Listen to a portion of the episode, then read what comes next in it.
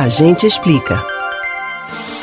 Hoje é o dia 30 de janeiro, mas a sensação é de que já chegamos ao dia 50, um mês longo que surge logo após o Réveillon em meio à expectativa da chegada do carnaval. Mas você sabe por que há esse sentimento de um mês mais prolongado no início do ano?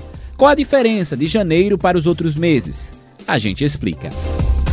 A psicologia afirma que há quatro razões que justificam o sentimento de demora para janeiro acabar: a tristeza após festas, preocupações financeiras, o retorno às rotinas e pressões das promessas de ano novo são as razões. De início, pode haver uma queda na produção de hormônios responsáveis pelo humor e pela felicidade depois que as festas de fim de ano passam.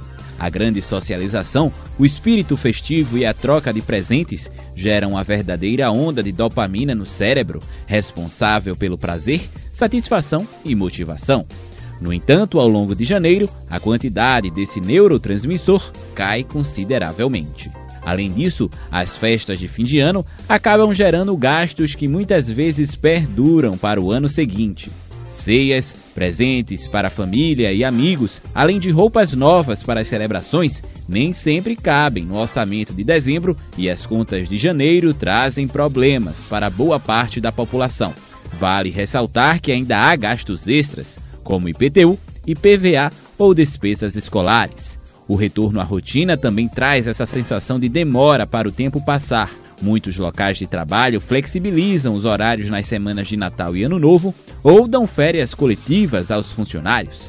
Mas quando chega janeiro, muitas pessoas precisam voltar à rotina de trabalho em horário comercial. Por fim, as promessas e objetivos de ano novo podem trazer um prejuízo à saúde física e mental da população, o que afeta a sensação de janeiro prolongado. Isso porque o sentimento de que os dias estão passando e que você ainda não começou a colocar em prática aquilo que prometeu gera uma pressão extra sobre as pessoas e estar desconfortável com alguma situação afeta a nossa capacidade de percepção de tempo.